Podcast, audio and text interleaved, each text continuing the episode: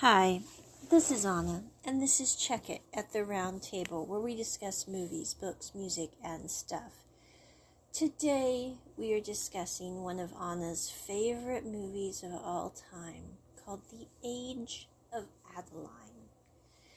This movie is kind of sci fi meets vintage meets, not time travel, but sort of and it's one of my personal favorites. I also really, I don't know, I resonate with the lead female actress.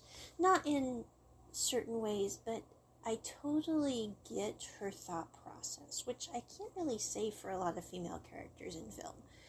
But anyway, this is the story of Adaline Bowman, who was born in 1908 on January 1st and lived her life quite normally.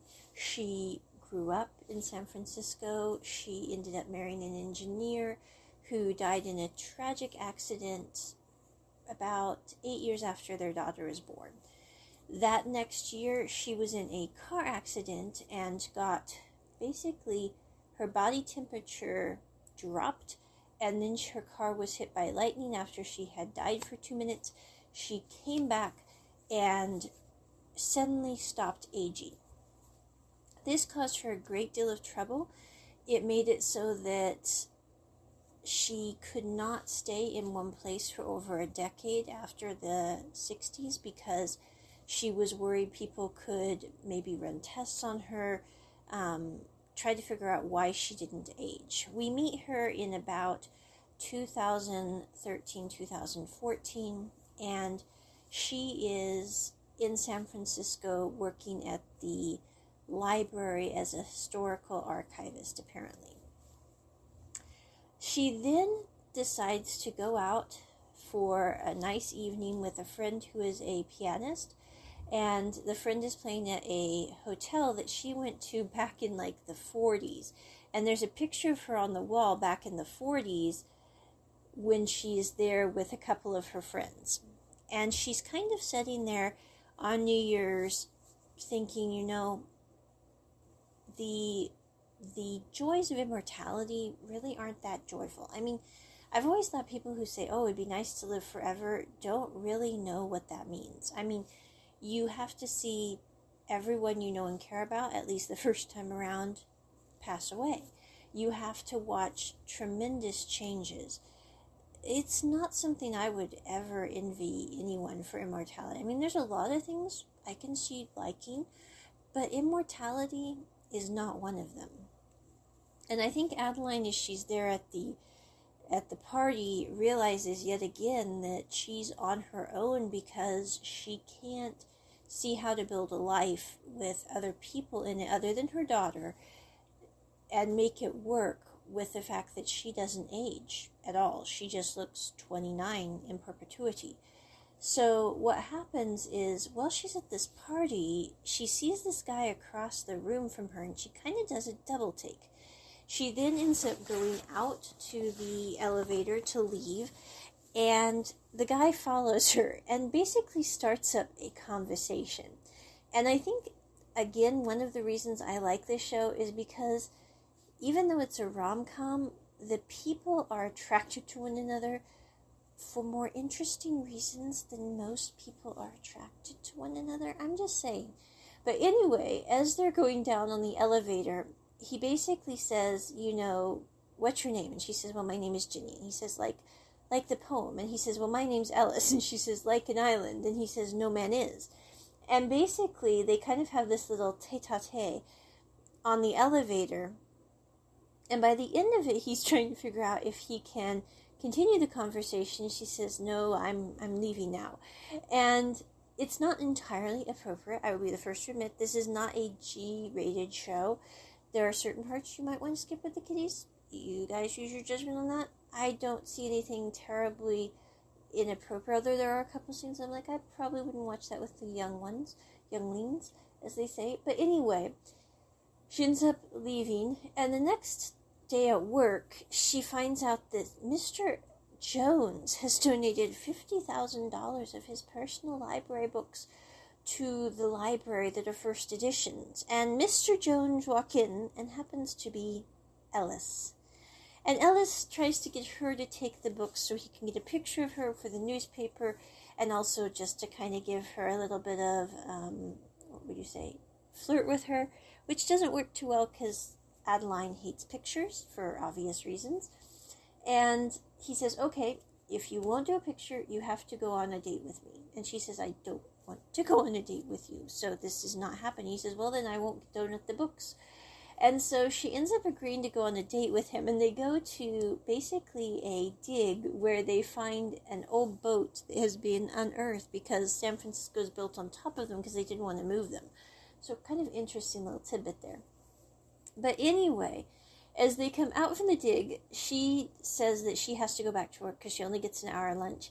And he says that if she laughs at a joke, then he gets to take her on another date. And she's like this this isn't going to happen. And he tells like the worst joke in the century and she laughs because it's so bad not because it's so good. And because of that she ends up going on another date with ellis ellis then invites her over for dinner at his place which is a gutted apartment floor i don't know what you want to call it it's an interesting modern building that has a kitchen at least. We know that much. A sofa and a bed. And that's kind of all we know about Ellis's apartment because it's dark, there's not a lot of lighting, and Ellis is working on it on his own because even though he's like a billionaire, he likes to do things on his own and help with nonprofits. That's kind of his deal. Because he developed an algorithm for weather patterns that could also be used to predict the stock market. So anyway, Ellis and her talking. After dinner, they watch some um, seniors that are at a dance class because that's what his living room view is, which is kind of a neat scene. At the end of it, Adaline asks Ellis, as he's trying to be romantic with her, to tell her one thing that she can hold on to. And he says, Well, I think the one thing you can hold on to is you've got to let go. And I think it's at that point that she falls for Ellis. Anyway, and I think you know Adaline's one of those characters that, yes, she maybe fell for Ellis, fell for Ellis quickly, but I don't think Adaline falls for people easily. I mean, as her story unfolds, you find out she really only fell for one other guy after her husband passed away, and that's like, you know, a hundred year lifespan. So I'm just saying, you know, she didn't really fall for too many people. But anyway, the story progresses. Adaline completely freaks out because her her dog passes away. She realizes she doesn't know how to balance her romantic life with her moving to Oregon, trying to deal with the fact that she doesn't age. She doesn't know how to, you know, talk about this with Ellis. This isn't really your average soup and pie question, as they say in Finding Forrester. You know, it's one of those conundrums. So she ends up basically just shutting Ellis out. And as she's packing things up with her daughter, she says, "You know, I I really like this person, but I I told them to go away because I just couldn't handle this." And her daughter says, "You know what? You don't have to be alone." Her daughter's like 70 or 80 now, and you know, Adaline is about 100, but doesn't look it. And her daughter's like, you know, you don't have to be alone, Adaline. You don't have to, you know, keep shutting people out because you're worried the age thing is going to be a problem. You can go to the guy that you liked and say, I'm sorry, I screwed this up because I was scared of everything that could happen. And, you know, I think relationships are tricky things. I think anyone who sits there and goes, oh, relationships come with nothing to worry about is maybe, you know, I don't know, had a little bit of a happy pill that day. Because I'm going, you know, anyone who is halfway a thinking linear person has to look at it and go, if you trust someone enough to be in a relationship, even for a short time, and you are a logical linear person, that takes a lot of trust on both parties. You have to believe that, you know, you have to believe that the universe is going to work out. And some of us have a much better time of doing that than others. I'm just saying. And Adaline, I totally get what she's sitting there doing because she's going, you know, how do I juggle the fact that I will always look 29 and Ellis, you know, he's in his 30s now, but as he ages, how is he going to deal with that? How are we going to build a life together? It it doesn't it's not going to work. However, she takes her daughter's advice and goes and tells Ellis that she was sorry that she shut him out. And she takes him to an old drive in movie theater building that had fluorescent lights installed to look like the constellations. And she basically decides she's going to try this with Ellis, and Ellis talks her into going to visit his parents for their 40th wedding anniversary. So they get in the Saab, they drive like maniacs because Adaline is a crazy driver, and they make it to Ellis's parents' home. When they do, Ellis's father sits there and basically is stunned because uh, 50 years before he was the other guy that Adaline almost married. I, yeah, it, it's it's awkward. It yeah, it kind of is awkward. Adaline had no idea that Ellis was William's um, son, and so she's sitting there going, um, "I'm I'm not Adaline. I'm Jenny, Adaline's daughter. Adaline died six years ago. I'm so sorry, but yes." And William is sitting there going, I know in my mind that this cannot possibly be Adaline or Della, but this looks just like Della. It seems just like Della. It talks, it walks, it is just like Della. This is too weird. So basically, William spends a whole night awake trying to figure out how in the world things can be this way. The next day, he sees that Adaline has a cut on her hand. This throws him back in time to when he was with Adaline. She cut her her hand on a branch of a tree when they were hiking. He stitched it up for her, and they got the one picture that he had of her. He ends up marching over to Adaline later that day as soon as he finds the picture and going, I know who you are, Adaline. I know you're not Jenny. I would just like to know the truth. I would like to know why you stood me up all those years ago and why you, you know, haven't aged. This is weird. And she's like, I don't know why I haven't aged. And I stood you up because I didn't know how to deal with this with you back, you know, 50 years ago when I knew that I wasn't going to age and I liked you, you liked me. And it hurt like hell, but I still broke it off because I couldn't figure out how to balance that.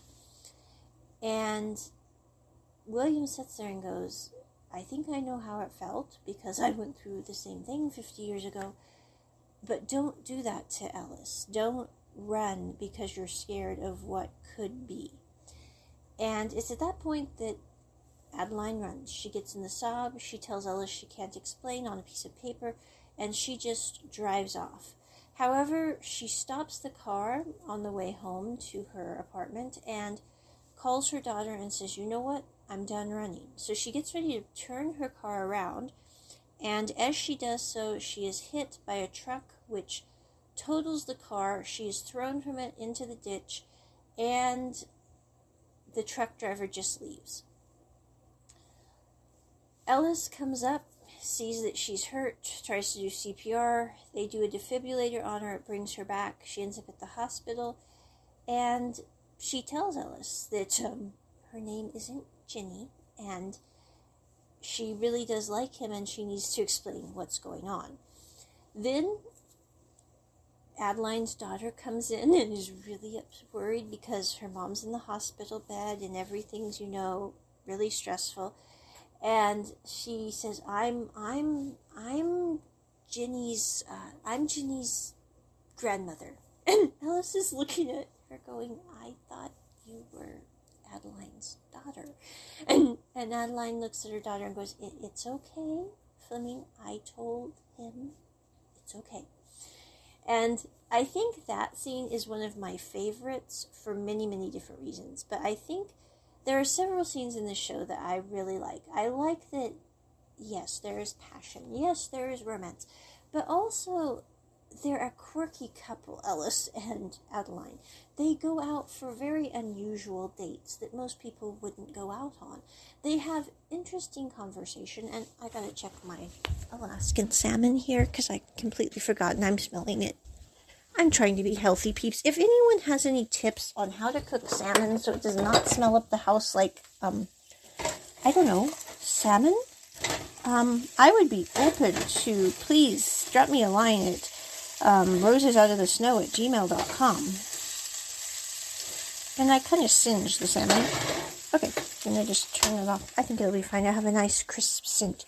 Okay, but anyway, I think this last scene is my favorite because, or I guess it's the second to last scene, but I, or third to last, I'm sorry. Yeah, anyway.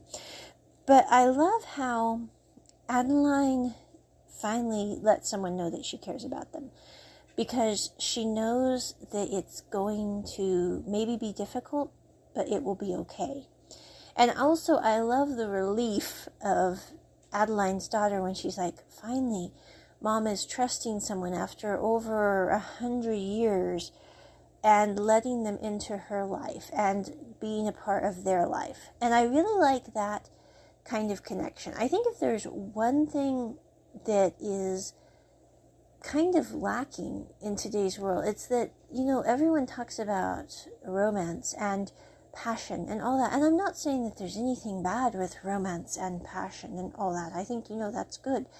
But to see a couple that have similar interests, that can have fascinating conversations, I think is really, really cool. I think it's one of the reasons that I like this show so much is because they do have really interesting conversations. And also, I have to admit the clothes are not not too shabby on Adaline. I mean, those are really cool vintage 1940s and 30s and 20s dresses. But yeah, okay. Anyway, but um, there is more to life than clothes. But I'm just saying they've got some really cool clothes in this one. But I think that this scene is my favorite because you get to see Adaline tell Ellis, you know, it's, I do, I wish she won me. Dai dai dai ski, as they say in Rebesla. But anyway, but um, also you get to see her daughter see Adaline finally be able to trust. And I think that is a really cool scene. This show ends with Adaline a year later in New York City with Ellis, with her clothes. She has this whole room full of vintage clothes. I'm like, oh, I just want the room. And anyway, Flemming is there spending the night with the new puppy. And as Adaline gets ready to leave, she stops in front of a mirror to grab her camera because she's taking pictures again. And she realizes she has a gray hair because when the defibrillator hit her heart, it restarted the plasticity of her cells, and voila, she is aging again. And this is a relief to Adaline. She's glad to be aging. And she's, um, Ellis says, Are you okay? Is everything all right? And she says, It's perfect. And I think that's kind of true because everyone's like, Oh, if we could just stay young forever. And I'm like, You know, I'm in my 30s now, barely. And I'm like, I'm so glad to be in my 30s. If someone had asked me, wouldn't you like to stay in your 20s or your teens? I would have said, hell no. And I don't swear ever, but I'm like, I am so much more comfortable with who I am in my 30s. It's like I finally fit into the coat that I was given, and it's fabulous, and it swishes, and it it's nice. And I think you know every age is perfect as we adjust to it. And I think that's what I like best about the age of Adaline is it shows that there is beauty not in staying forever young, but there is beauty in being able to change and age with grace. Plus, they have some nice little sci fi tidbits throughout, which, if you're into that, this is totally going to be up your alley. But that is my review of The Age of Adaline. If you haven't seen it, I highly recommend this film if you like sci fi, if you like intelligent rom coms with a bit of British flavor. Yes, there we go. This is going to be totally for you. So, anyway, I can just see, you know, Masterpiece Theater, the little smoking jackets. I've always thought it'd be fun to have one of those. I now have a chair, kind of like Masterpiece Theater, although he never was in that chair that they always joke about him being in. So I don't know why they did that with Alistair Cooke. But anyway, moving on. This is my review of The Age of Adaline. Check it at the round table. Bye.